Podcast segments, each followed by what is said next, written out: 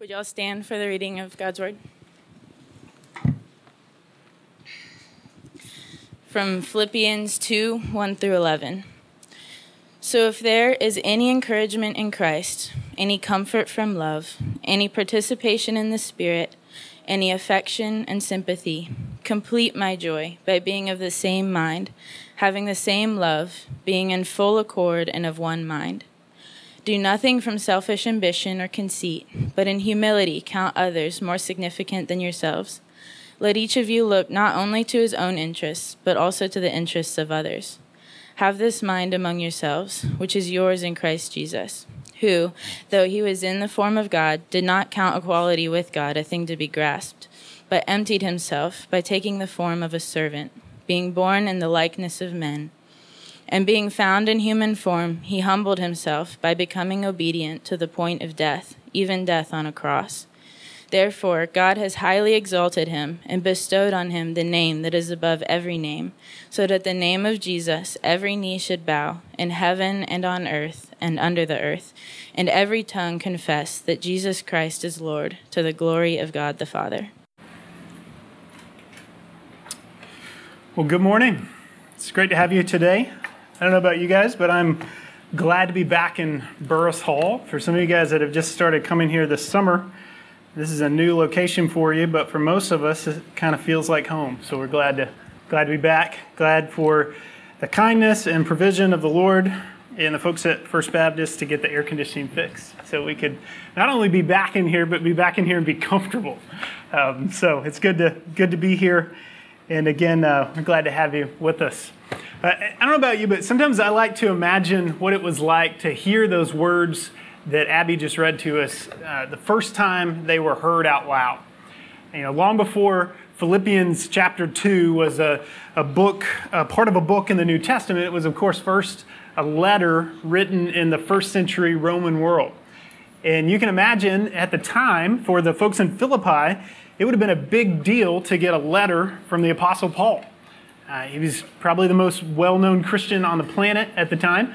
Uh, Paul had had a hand in starting their church. Uh, you can read about, read about it in the book of Acts, where he met a lady named Lydia, who was a kind of prominent merchant, and he shared the gospel with her. She came to Christ. In, in reaching her, she and him together, along with some other folks, began to reach other Philippians and they began to build them into a church. You see kind of our own mission statement play out there in the book of Acts as individuals are reached, they, they are converted, they come to Christ, and then they come together and form a church. Then they're built up as a church, and then they begin to send others out. And that's exactly what had happened in Philippi. Uh, Paul had been a huge part of that, and then, of course, he had traveled on to other lands. And at this point, he had sent his friend Timothy to check in on them, to bring back a report of how things were doing. And then this was his response to that report. And we don't know exactly what they did when they received a letter from the Apostle Paul, but I, I, think it's safe to assume they probably gathered the church together, something like what we're doing here, and they got everybody in a place where they could all hear, and then they probably opened up the letter and read it aloud to the congregation. And so you can imagine how the church was feeling as they were hearing the things in this letter. Much of the letter is affirming, uh, much of it is encouraging. Uh, Paul gives some personal updates. He expresses gratitude for their continued support of him and his ministry. He exhorts them to press on in their spiritual growth in the Lord. But there's this one issue that's kind of threaded throughout the whole letter. And if you're just reading Philippians as an outsider, you may not even notice it at first. But the reason I bring it up in context of thinking about when it was originally read is I just think the people that heard this for the first time knew exactly what Paul was talking about as soon as he referenced it. So it, it comes up first in verse 27 because there's some issue, verse 27, chapter 1. Uh, there, there's some issue in the Philippian church that has caused some kind of disagreement and some factions have formed. We don't know exactly what they were like and exactly how they were divided, but as you imagine that church gathered together to hear Paul's letter read to them, I think you can safely imagine that they were sort of divided on at least a couple of sides. And so you can imagine how they felt when they heard what we know as verse 27 of chapter 1. Let your manner of life be worthy of the gospel of Christ. Okay, that's good. We like that. That sounds like a good plan. So that, Paul says, you are standing firm in one spirit, with one mind, striving side by side for the faith of the gospel. You can imagine if you're in a, in a group of people that are sort of divided into two sides, and you hear Paul say that a life lived that is worthy of the gospel is a life that links arms with others and strives side by side with them, you can imagine you start to feel a little uncomfortable at this point. And then throughout the letter, Paul gives these different examples of people who humbly serve the Lord, lay aside their own interest for the sake of the greater good. He mentions himself as an example, the Apostle Paul. He mentions his friend Timothy. He mentions a guy named Epaphroditus who had come from the Philippian church and was now serving alongside of Paul himself. And then, of course, most of all, chiefly among them, he, he mentions Christ himself in the passage that we read just a moment ago. And so you can imagine with each of those references, the people in the room that are a bit at odds at that moment are starting to get less and less comfortable with what they're hearing. Then you get to chapter 4, you turn the page of your Bible, you'll see it, chapter 4, verse 2, things begin to get really, truly awkward. Because Paul says, after kind of hinting at these disagreements throughout the letter, in chapter 4, verse 2, he says, I entreat Euodia and I entreat Syntyche to agree in the Lord. Now, those are the names of two particular women who would have been, in all likelihood, in that room at that time. And based on what we can gather from the situation and based on the history we can kind of put together here, it seems that they were in disagreement with one another over something, and their disagreement was dividing the church. So maybe in that room, as everyone's hearing this letter read for the first time, they're kind of divided on different sides, and is over in this corner, and Syntyche's over in this corner, and each of the ladies kind of have their people that are next to them, that are on their side, that know how bad those other folks are. And Paul's been kind of hinting at unity, he's been hinting at humility, he's pointing them to Jesus. And all of a sudden, he calls them out. He says, You, you, you need to agree in the Lord. You need to get over this. You need to lay aside your differences for the sake of the greater good. We don't know exactly what was going on in that room at, in the moment, but I think we can safely assume that everyone else did. And they knew exactly what Paul was talking about when he referred to this disagreement. Now, I think it's helpful to study this passage against that backdrop because it, it just helps us understand the details a little bit more and understand the context a bit more. But it also gives us a warning.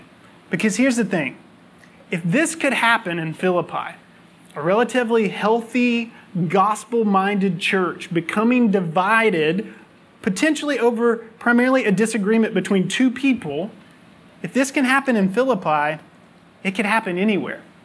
I mean, if you read on in chapter 4 there, in verse 3, you find that Euodia and Syntyche were not historically troublemakers. Paul says they formerly labored side by side with him in the gospel, meaning they did ministry alongside of him. They were godly women who served the Lord with Paul. He affirms that their names are written in the book of life. So he's not saying these are wolves uh, in your midst or anything like that. He's saying these are genuine believers. They love the Lord. They've even served the Lord together. And now they're at odds. Now they are in some kind of disagreement, warring with one another, and locked in some kind of prideful struggle for supremacy. So the question I want us to think about is could that happen here? Could that happen here at Midlands Church? I think if we're honest with ourselves, we have to answer absolutely. It absolutely could happen here. Each of us possess a heart that is instinctively self focused. And when a group of people who are concerned about self preservation and self promotion come together, it's inevitable that some conflict is going to ensue. And even genuine Christians can fall into factions. Those who have humbly served together in the past can find themselves at odds with one another in the future. It was interesting to me this week. Uh, on Wednesday night, uh, I gathered with about two dozen folks from our church here to be a part of this backyard Bible club in the Riverbanks apartments and the ESL classes there for the ladies in that community. And it was such a sweet night. Uh, again, if you guys weren't able to be a part of it this week, invite you to come out this Wednesday, 6 o'clock. We'd love to have your help. You can jump in any week and be a part of what we're doing there. It, it was just a sweet time of serving alongside one another, perhaps laboring side by side for the sake of the gospel. And as I was enjoying that time with you guys, and I was thinking about what a sweet moment that was for our church, on Wednesday morning, on Thursday morning, I was reading this passage. And I was thinking, that's what Paul had with these ladies. There was a time when they labored side by side for the sake of the gospel. When they locked arms and they looked at each other as peers, as teammates, and they worked toward a common goal. And yet here they are at this moment on opposite sides of the room. So, could this happen at Midlands? Absolutely. So, I think as we look at Philippians 2, verse 1 through 11, the passage that Abby read, it does us good to remember what's at stake. Because these verses are going to show us, in some sense, the way to avoid becoming that room that we're imagining in first century Philippi. They show us the path for avoiding disunity. And as we heard in the passage, the key is humility. So if you've got your Bible, you can go to Philippians chapter 2, and we're going to focus on verses 1 through 11 this morning. Those first couple verses, of course, talk about that call to unity and Paul gives several expressions to that. He talks about being of the same mind, being of the same love, being in full accord, having one mind. Those are all different expressions of unity. And he talks about how our unity is grounded in a common confession in Christ and fellow participation in the Spirit. The idea there in those first couple verses is that those theological realities, the fact that we participate in the Spirit together, the fact that we are all in Christ as one—that those realities ought to supersede the kind of disagreements that threaten our or any community centered on Christ. And so the issues here that uh, we're dealing with here in Philippians 2 are what we would call opinions or, or preferences. A couple weeks ago, Hart talked about disputable matters uh, as being different from commands. So, commands are where God has clearly spoken this is what to do, this is what not to do. We find those in the Word of God in the Scriptures. And then there are those disputable matters where we're kind of building off of wisdom, we're acting out of our own conscience, and we may come to some really strongly held convictions that we can trace back to the Word of God in some way, but they're always influenced by our personal experience, so there are going to be some differences and things like that. We're not even talking about that kind of thing here in Philippi. What we're talking about is something that the Scripture calls preferences or opinions or interest. And the command to us is very simple consider the interests of others above yourself. Consider their interests more significant than your own.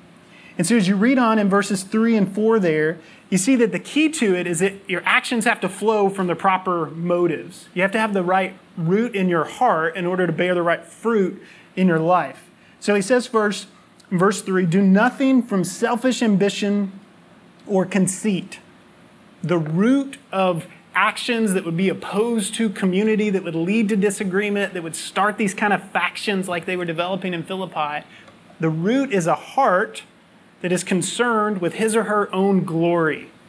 The, the word conceit there, it basically means empty glory, vain glory. This sense of personal superiority over others. It's looking out upon a group of people and thinking they are all here to play a part in my life.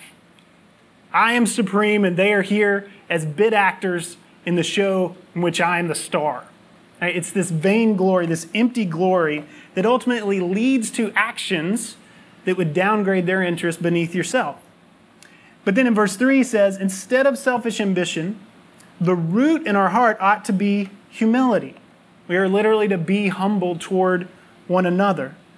And this humility, biblically speaking, is really a proper estimate of ourselves in light of who God is and who we are. It's not downgrading yourself, it's not self deprecation, it's, it's recognizing this is who God has made me, this is who God is, and this is who we are. And I'm going to honor other people in light of what God says about them. That, that proper assessment of myself is going to free me to obey that central command there to count others more significant than yourselves. That's the key command of the passage.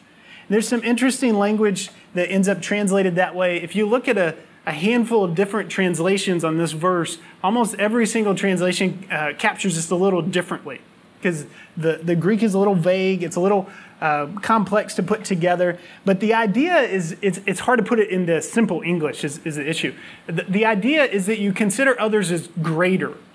Uh, this same word here, later in Philippians 3 and 4, is going to be translated as surpassing. So you look upon the value of others as surpassing your own. Or in Romans 13 and 1 Peter 5, the same word is translated as honor. That's where we're told to honor those in authority. So for the title today, we just called it Honor One Another is the command that we are to live out. I actually like the way the King James puts it best. It says, We are to esteem others better than ourselves. We are to esteem them. We are to honor them. We are to think highly of them in such a way that we recognize that their interests can rightly supersede our own. Their opinions can be given greater weight than our own. So you think about that root and fruit that Paul is distinguishing here. Selfish ambition in the heart is going to lead you to overestimate your own worth. It's going to lead you to assume superiority over other people. It's going to lead you to claim, I deserve this. It's going to lead you into a corner, away from community, looking down on other people. But humility is going to help you rightly consider others as more significant than yourself. And the, the, the, way you do that is not to say, I don't deserve this. It's not that you drag yourself down. It's not that you tell yourself lies about yourself, like, I'm not worthy of this. I'm so bad, and everyone else is more important than me. That's, that's not a biblical view of yourself either. The way to do it is you look upon other people and you say, you know what? You deserve this. You deserve this. We together deserve better than me asserting my rights. So, in humility, we are to think of, regard, consider, however you translate it, others as superior, greater, surpassing ourselves. It's simple enough, but it's hard to maintain. I mean, we can think about how hard this might be to hold to tomorrow morning as you go back to work. You're pulling into the office, you're headed toward that parking space. It's close to the building because it's starting to rain. Somebody comes in from the other side and pulls in your spot. It's not a sin issue, it's not a conviction issue, it's just a preference. You'd rather not have to walk in the rain today. So you're going to count others more significant than yourself, and you're going to park at the far end of the building and let other people have the short walk in. Then you start work and you get to kind of midday, you're starting to feel pretty hungry, you're about to take your lunch, and somebody comes up to you and says, Hey, I forgot to mention, I've got a dentist appointment later. I'm going to need to take lunch first. Now all of a sudden, you've got to take a late lunch. Are you going to consider others more significant than yourself in that moment? Boss calls a meeting, pulls everybody together, says, We're, going to go with a little different direction for the company. We've got some new plans. It's going to shift around some responsibilities. We're not going to change anybody's compensation. I never change anybody's compensation. We're just going to change your job. What you signed up to do is going to be altered. You're now going to do something else. Are you going to consider others better than yourself in that moment? That's just at work tomorrow. We haven't even gotten home to the family or the roommates or whoever else you may share life with. So it's, it's one thing to hold this out and say, okay, we should be humble, we should honor one another. It's another thing to live that out day by day. And I think Paul knew that. I think he got that. And I think that's why the rest of the passage turns our attention away from ourselves and our fight for humility and cast our eyes on Christ himself. That we might look to him as both the example to follow and also the one who empowers our humility. So in verse 5, Paul tells us that in order to maintain the proper mindset, we have to have the mind of Christ. He says, have this mindset in you individually so that it can be expressed among you corporately. And then he gives Jesus as the example, and he talks about how Jesus empowers genuine humility. And we see it beginning in verse 6. It says, uh, begin in verse 6 Christ Jesus, who though he was in the form of God, did not count equality with God a thing to be grasped this gets into some pretty heady stuff. It's, it's kind of hard to wrap our mind around some of what Paul's talking about here. I think what he's saying is he's referencing the, the decision of Jesus, the Son of God, the second member of the Trinity, prior to the incarnation, to embrace the limitations of humanity for our sake. Part of the incarnation just means before he came to earth. That God for all eternity existed as Father, Son, and Spirit. There was unity in the Godhead. God was Trinity all along. And at some point, Jesus, the Son of God, willfully chose to embrace some limitations for the sake of others. It says he did not count equality with God a thing to be grasped. And I think that thing that he could have grasped would have been his privileges as God. It's not that he gave up being God to come to earth. It's very important that we don't get that mindset in our head. Jesus was fully God when he walked the earth. We have to hold on to that. It's not that he separated himself from God in such a way that the Trinity becomes divided. It's very important that we affirm the unity of the Trinity throughout. But what we see is that the pre existent Christ, Jesus, the Son of God, before coming to the earth, was equal to God the Father, and he had certain rights, we might say, with that status. But he refused to grasp them. Or another way to put it would be he let go of them. He, he, let, he let go of them in such a way that he willfully chose a path of humiliation for the sake of others. It, it might be helpful to think of it as sort of the opposite of what Adam did. Adam, the first man back in the garden. Adam is made in the image of God, but he's not God. And he's unsatisfied with his status as creature. And so the serpent comes to him and says, You want to be like God? You and Eve want to be like God? Eat of this fruit. And so when they sin, they turn away from the command of God, what they're doing is they're expressing this discontent with their status and they're grasping at privileges that don't belong to them. Jesus does sort of the opposite of that. He has privileges that he could have rightly uh, obtained and held on to, and he releases them. He does not consider them a thing to be grasped, and he does it for the sake of others. That's the example that we are to follow, that we're, we're able to look at a situation and go, you know what, I could assert my rights here.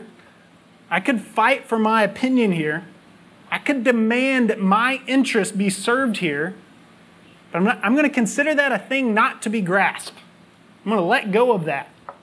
I'm going to get up, I'm going to walk across the room, and I'm going to go shake Syntyche's hand and tell her I'm sorry. We're going to make things right for the sake of the church. That's the mindset that we're called to here. And Paul continues to unpack it in verse 7. He says, Jesus emptied himself by taking the form of a servant, being born in the likeness of men. And again, it's a little tricky. We think emptied, we think, okay, Jesus emptied himself of his godness or his divinity and he became man. That's, that's not what he's saying at all. Jesus emptied himself not by means of subtraction, but by addition. He emptied himself by taking on the form of a human in such a way that it concealed his deity to the world. It was a means of making himself known to us. It was a means of making God known to us. So, to put it simply, it was for the sake of others that he emptied himself and made himself known to us, concealed in the weaknesses of humanity. It's not a perfect illustration, but you can think a little bit about Aragorn in The Lord of the Rings. Right? Aragorn is the rightful king, right? He is the heir to the throne. And yet, as you read the story, how do we meet him? We meet him cloaked as a ranger, some guy named Strider that most people don't trust. People are unsure about it, they don't know what to make of him. Now, who is he in, that, in those early chapters of the Fellowship of the Ring? When you read that, who is he? He's Aragorn, heir to the throne, son of the king, future king. That's who he is. His identity does not change. But he cloaks that identity in, in this person of Strider, this ranger from the north, so that people can relate to him. He's waiting for the right time to reveal himself fully. It's not a perfect illustration, but I think it helps us understand how Jesus, the Lord of all, came as a servant. He, he covered himself in humanity that we might be able to know him and recognize him. And in doing so, this, this willful act of renouncing his rights, of letting go of the privileges of divinity. In doing that, he reveals the true nature of God that God is a self giving deity. He is a God who loves, He is a God who serves, He is a God who cares. He's worthy of all worship, and yet he is glorious enough to surrender his rights for the sake of others. And again, Paul says, go and do that, right? Go and do likewise. Yeah, you could maybe win the argument. You could maybe have it your way. But wouldn't it be more impressive to let go of your rights? Sort of hide behind your strength a bit. Embrace the weaknesses of someone else for the sake of others. That's what Jesus does, and that's what we're called to do. Then he continues in verse 8. You can kind of think of these as stair steps a little bit. At verse 6, he didn't consider the equality with God a thing to be grasped. Uh, then he emptied himself by taking on the form of a servant, being born in human form. And then verse 8, being found in human form, he humbled himself by becoming obedient to the point of death, even death on a cross. That's a long way down from the throne. That's a long way down from the eternal role as Son of God, member of the Trinity. Not just embracing humanity, but embracing death. And not just embracing death, but embracing death on a cross. The Roman philosopher Cicero said that the cross was the most cruel and hideous form of punishment imaginable. And we, we kind of lose this sometimes because we wear crosses around our necks and things like that. They weren't wearing crosses around their necks in Philippi when they got this letter. Right? They weren't singing about the wondrous, wonderful, glorious cross. It was, a, it was an evil and heinous thing. It was associated with the worst of the worst. The most horrible criminals of all humanity bore their death on a cross. And for the Jews in the congregation, they knew what the Old Testament said that he who hangs on a tree is cursed. And so Paul says when Jesus shows us the path to humility, he doesn't just relinquish a few privileges, but then start asserting his rights. He doesn't just hide his strength beneath the weakness of humanity. And he doesn't just die, he dies on a cross. The author of life succumbed to the worst death that humans can imagine. So Jesus leaves us no room to think of any act of denying ourselves as greater than what he has already done right? We see the supreme act of humility, the fullest expression of humility in Christ himself. And it's complex to think about the deity of Christ, to think about the unity of the Godhead and the Son of God becoming man. It's hard to wrap our mind around all of those things. So, so let me just encourage you don't miss the forest for the trees here. The, call is to humbly honor one another as we follow the example of Jesus. And what Paul is saying is no one anywhere at any time has walked a more humble, humili- humiliating path than our Lord Jesus. And as those who consider ourselves to be in Christ, if there is any participation in the Spirit, we ought to be able to walk that same path. So, Euodia, Syntyche, is it really that big of a deal? those opinions you've been bickering about, those preferences you've been demanding, can you not release them? Can you not let go of them for the sake of the community? And when it seems impossible, when it seems impossible for us today, when it seems impossible in this church, when it seems impossible in your home, when it seems impossible in your workplace, when it seems impossible to let go of your own interests for the sake of others, the call is to look to Jesus. Look at the path he has trod before us. Look at the way he has opened to us. And look at the glory that follows, because the passage does not end with death on a cross. Right? There's, of course, more to the story. So as you go to verse 9, you see, therefore, a major turn here. God now has highly exalted Jesus and bestowed on him the name that is above every name, so that at the name of Jesus every knee should bow in heaven and on earth and under the earth every tongue confess that Jesus Christ is Lord to the glory of God the Father. So, how does God the Father respond to this ultimate act of self renunciation, self denial, and humility? He glorifies him, he exalts him. He who humbled himself is lifted high. And in the most amazing display of affirmation that we could imagine, God the Father ascribes his name, Lord, to Jesus. He gives him the name that is above every name, Yahweh, who told his people, There is no God but me. Do not bow before other gods. says this Jesus Christ, who died on the cross, was raised from the dead, ascended to heaven, he is Lord. And that final phrase there, to the glory of God the Father, that's not just a little throwaway line.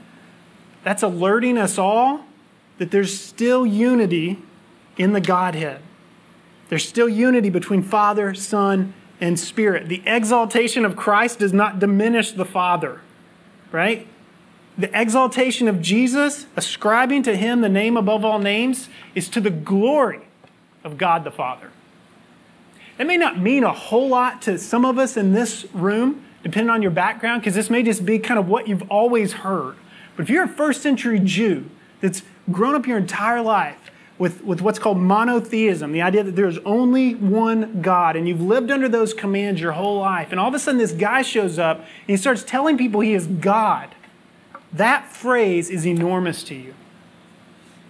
If you're a 21st century Muslim and you have grown up in a religion that says there is one God, and anyone else claiming to be God is lying, and Jesus was good, but he was not God. This verse right here is enormous to you. God the Father ascribes to him the name above all names, that he would be Lord of all. And in doing that, it is to the glory of God the Father. They are still perfectly united. And that is the grounds for you and I to come together as the people of God because we serve a united God. Right? You see, the, the path is not Jesus humbled himself and then his interests were just forgotten. No, Jesus humbled himself and he was exalted. And the path is not Jesus was exalted, so God the Father was diminished. It's Jesus is exalted to the glory of God the Father. In, in math that doesn't make sense to our mortal minds, somehow everyone releases, everyone relinquishes, everyone renounces their rights, and everyone wins. That's the beauty of this community we see here. So, the exaltation of Christ fuels our freedom ultimately to deny ourselves and to honor others. Because Jesus was vindicated in his humble suffering, we can trust that God will make all things right in our own situation. But there's one more thing we have to see here we also have to recognize that God understands what genuine humility is, and He recognizes what genuine humility is not. I told this story at uh, the men's retreat a couple years ago. I don't think I've ever shared it on a Sunday. Uh, this is a, a, favorite illustration. One of my heroes, a guy named Charles Haddon Spurgeon. We named our son after him. Uh, he talked about um, there was this uh, gardener is a kind of fictional story to illustrate a point that Spurgeon liked to tell. And it's a good place to kind of land our thoughts here about the path of humility and the way God responds to our humility by exalting the one who humbles himself.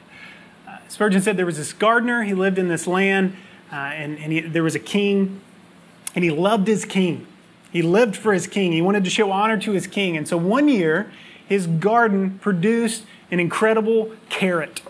He was so proud of the carrot. The only thing he could think of that would be right and appropriate for it would be to take it and to present it to the king as a gift. And so he showed up at the palace. He walked into the castle. He came to the king and he said, King, my garden has grown the greatest carrot it has ever produced. And out of my love for you, my devotion to you, my service to you, I want to present it to you as a gift. And the king was wise. The king was discerning. He looked upon the gardener he received the gift. He told him thank you. And he said, Look, in response to that humble gift, I want to give something back to you.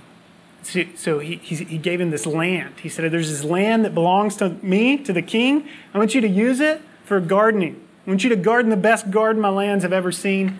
And I want you to enjoy it to the full. That's my gift to you in response for what you have given to me. So there's this guy in the castle He's a lot more important than that gardener. He was kind of like a nobleman. He overhears all that, and he's strategic. And he thinks, well, that's how the king responds to a carrot. What would he do for like a real gift? How would he respond for something valuable?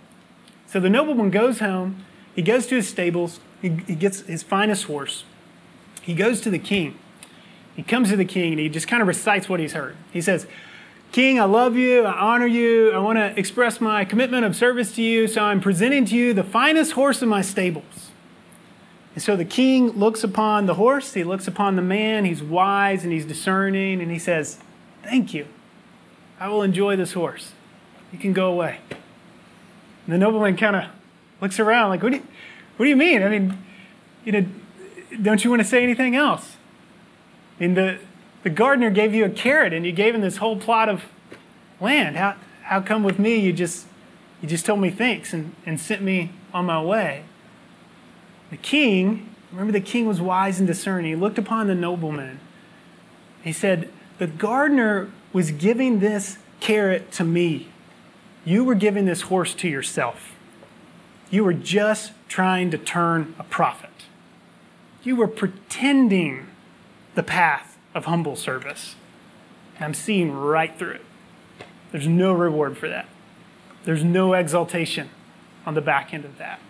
Only further humiliation.